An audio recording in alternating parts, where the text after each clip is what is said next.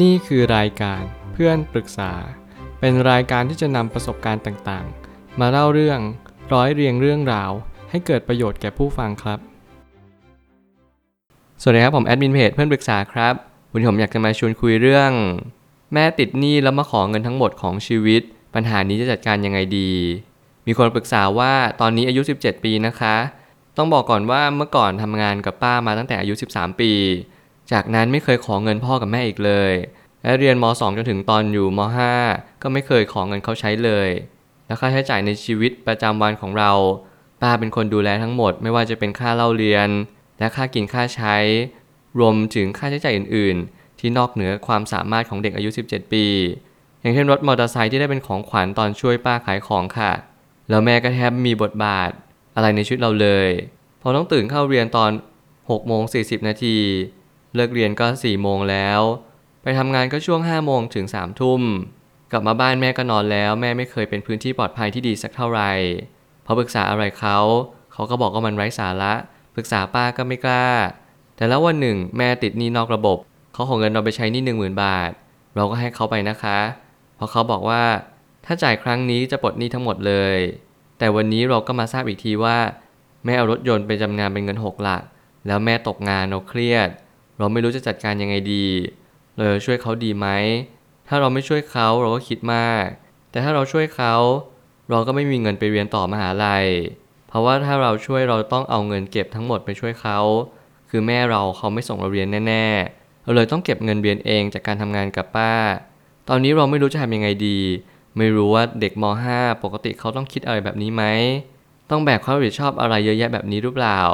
ตอนนี้เราไม่รู้จะทำยังไงดีเลยค่ะ เราไม่มีที่พึ่งทางใจเลยปรึกษาป้าก็ไม่กล้า บอกแม่ก็ไม่ได้ เรื่องราวนี้มันย้อนกลับมาที่ตัวผม และผมก็ตั้งคำถามว่า จริง ๆ แล้วปัญหาเกิดที่อะไร แล้วอะไรนั้นคือสิ่งที่เราต้องตั้งคำถามขึ้นมา ไม่ว่าเป็นในเรื่องของความคิดของตัวเราเอง สถานการณ์แวดล้อมคนในครอบครัวของเรา ผมเชื่ออย่างหนึ่งว่าชีวิตเรา มันไม่ได้กะเกณฑ์ในสิ่งใดสิ่งหนึ่ง ไม่ว่าจะเป็นเงินทอง ความคิดวาสนารวมไปถึง ความคิดของเราเองที่เราจะต้อง ตั้งใจมั่นให้มันเกิดขึ้น สิ่งหนึ่งที่เราเรียนรู้ในชีวิตประจำวันนั่นก็คือ เราไม่สามารถทำอะไรได้เลยนอกเสียจากยอมรับความเป็นจริงที่เกิดขึ้นกับเรา อย่างทุกวันนี้ผมอยู่กับครอบครัวของผมเอง แน่นอนผมมีเป้าหมายในชีวิตที่ชัดเจน แต่เป้าหมายในชีวิตมันไม่ได้สอดรับกับความคิดและสถานการณ์ตลอดเวลา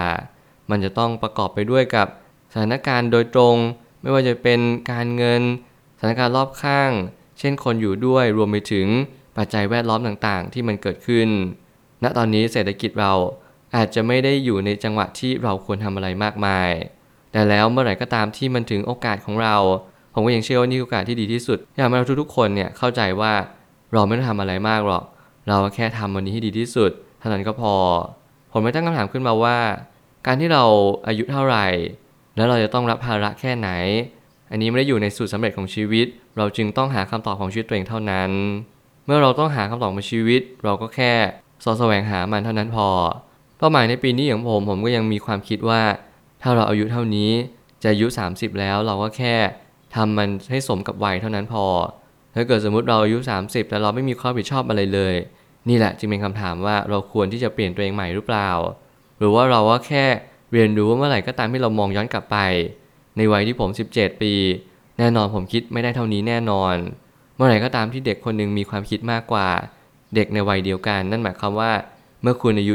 27 37 47 รวมไปถึงอายุเฉลี่ยแต่ละ 10 ปีที่มันมากขึ้นในณวันนี้ที่คุณมีปัญหาเนี่ย ผมก็ยังมีความเชื่อและมีความศรัทธาอยู่แรงกล้ามากๆว่า เราทุกคนจะต้องดีขึ้นไม่มากก็น้อย เมื่อเราดีขึ้นมันก็หมายความว่าเราแค่ตระหนักแล้วก็รับรู้ว่านี่คือความเป็นจริงที่มันดีขึ้น ผมมีความรู้สึกลึกๆว่า สิ่งใดที่มันช่วยเหลือเรา สิ่งนั้นนั่นแหละเป็นสิ่งที่ดีที่สุด และบางครั้งป้าเราก็อาจจะดีกับเรามากที่สุดก็เป็นได้เหมือนกัน แล้วสิ่งที่เราจะช่วยเหลือแม่นั้น ก็ต้องดูว่าอนาคตเราเป็นอย่างไรก่อนเป็นอันดับแรก ไม่อย่างนั้นจะไม่เรียกว่าการช่วยเหลือแต่เป็นการพยุงทุกคนในบ้าน ถ้าเราต้องการพยุงคนในบ้านอย่างแรกที่เราต้องทำได้คือ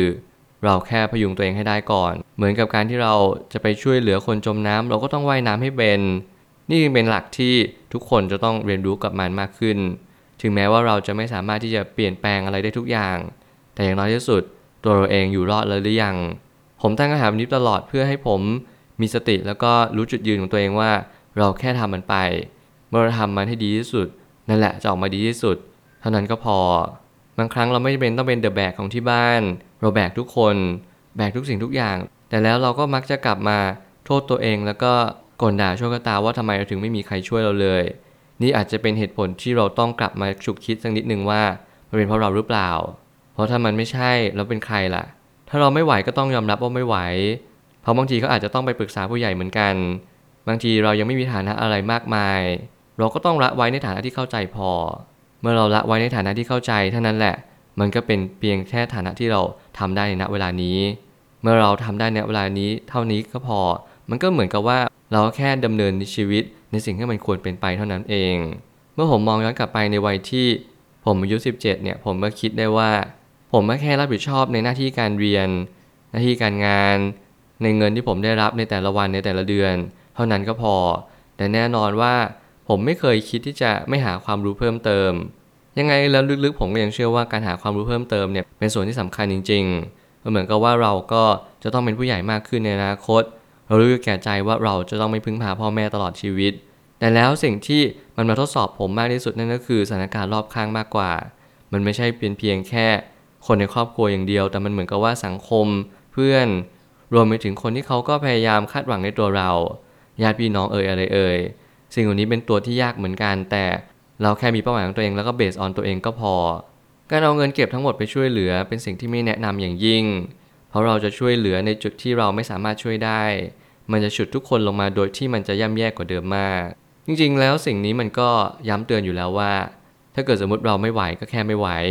สิ่งที่ผมพูดแบบนี้ไม่ใช่ให้เราไม่พยายามเพียงแต่ ถ้าเกิดสมมติเราทำทุกอย่าง โดยให้เราไม่ทำให้มันดีที่สุด มันจะกลายเป็นคำว่าเตียอุ้มคอม มันเหมือนประมาณว่าเป็นสุภาษิตของการที่เราย้อนกลับมาถามตัวเองว่า คุณเป็นคนตัวเตี้ยแล้วแต่คุณก็ยังอุ้มอะไรอีก มันก็ยิ่งหลังคอมเข้าไปใหญ่ เรื่องแบบนี้มันเป็นเรื่องที่เน้นย้ำว่า เราแค่ถามตัวเองทุกๆวันว่า ทุกวันนี้ที่เราทำเนี่ยมันเป็นเพราะอะไร ถ้าเราทำแบบนี้เพราะว่าเราชอบมัน เขาขอให้เรามีความสุขที่เราทำเท่านั้นพอ ไม่เป็นทำอะไรมากมาย แค่เราทำวันนี้ให้ดีที่สุด และแค่วันนี้เป็นวันที่เรารับรู้ว่าเราทำอะไรได้ดี เท่านั้นก็เป็นสิ่งที่เพียงพอแล้วผมคิดแบบนั้น สุดท้ายนี้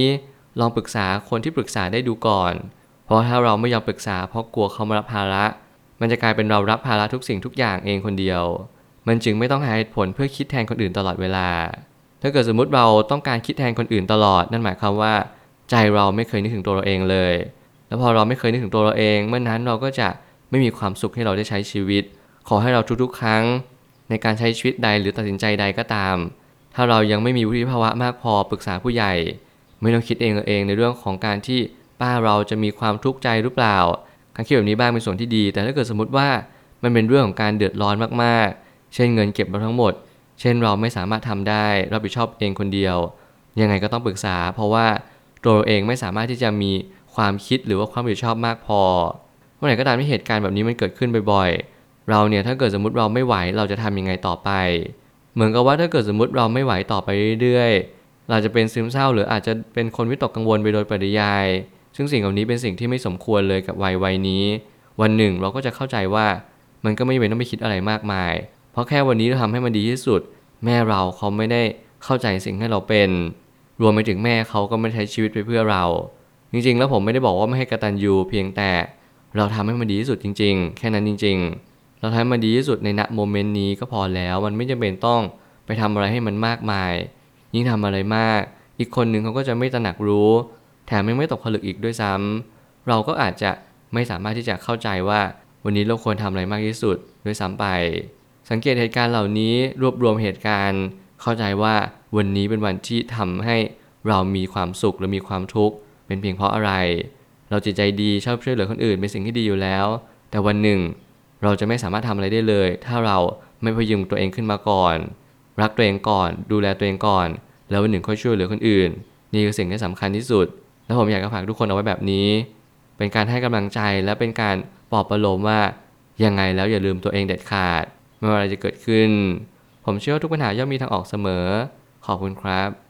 รวมถึงคุณสามารถแชร์ประสบการณ์ ผ่านทาง Facebook Twitter และ YouTube และอย่าลืมติด Hashtag เพื่อนปรึกษา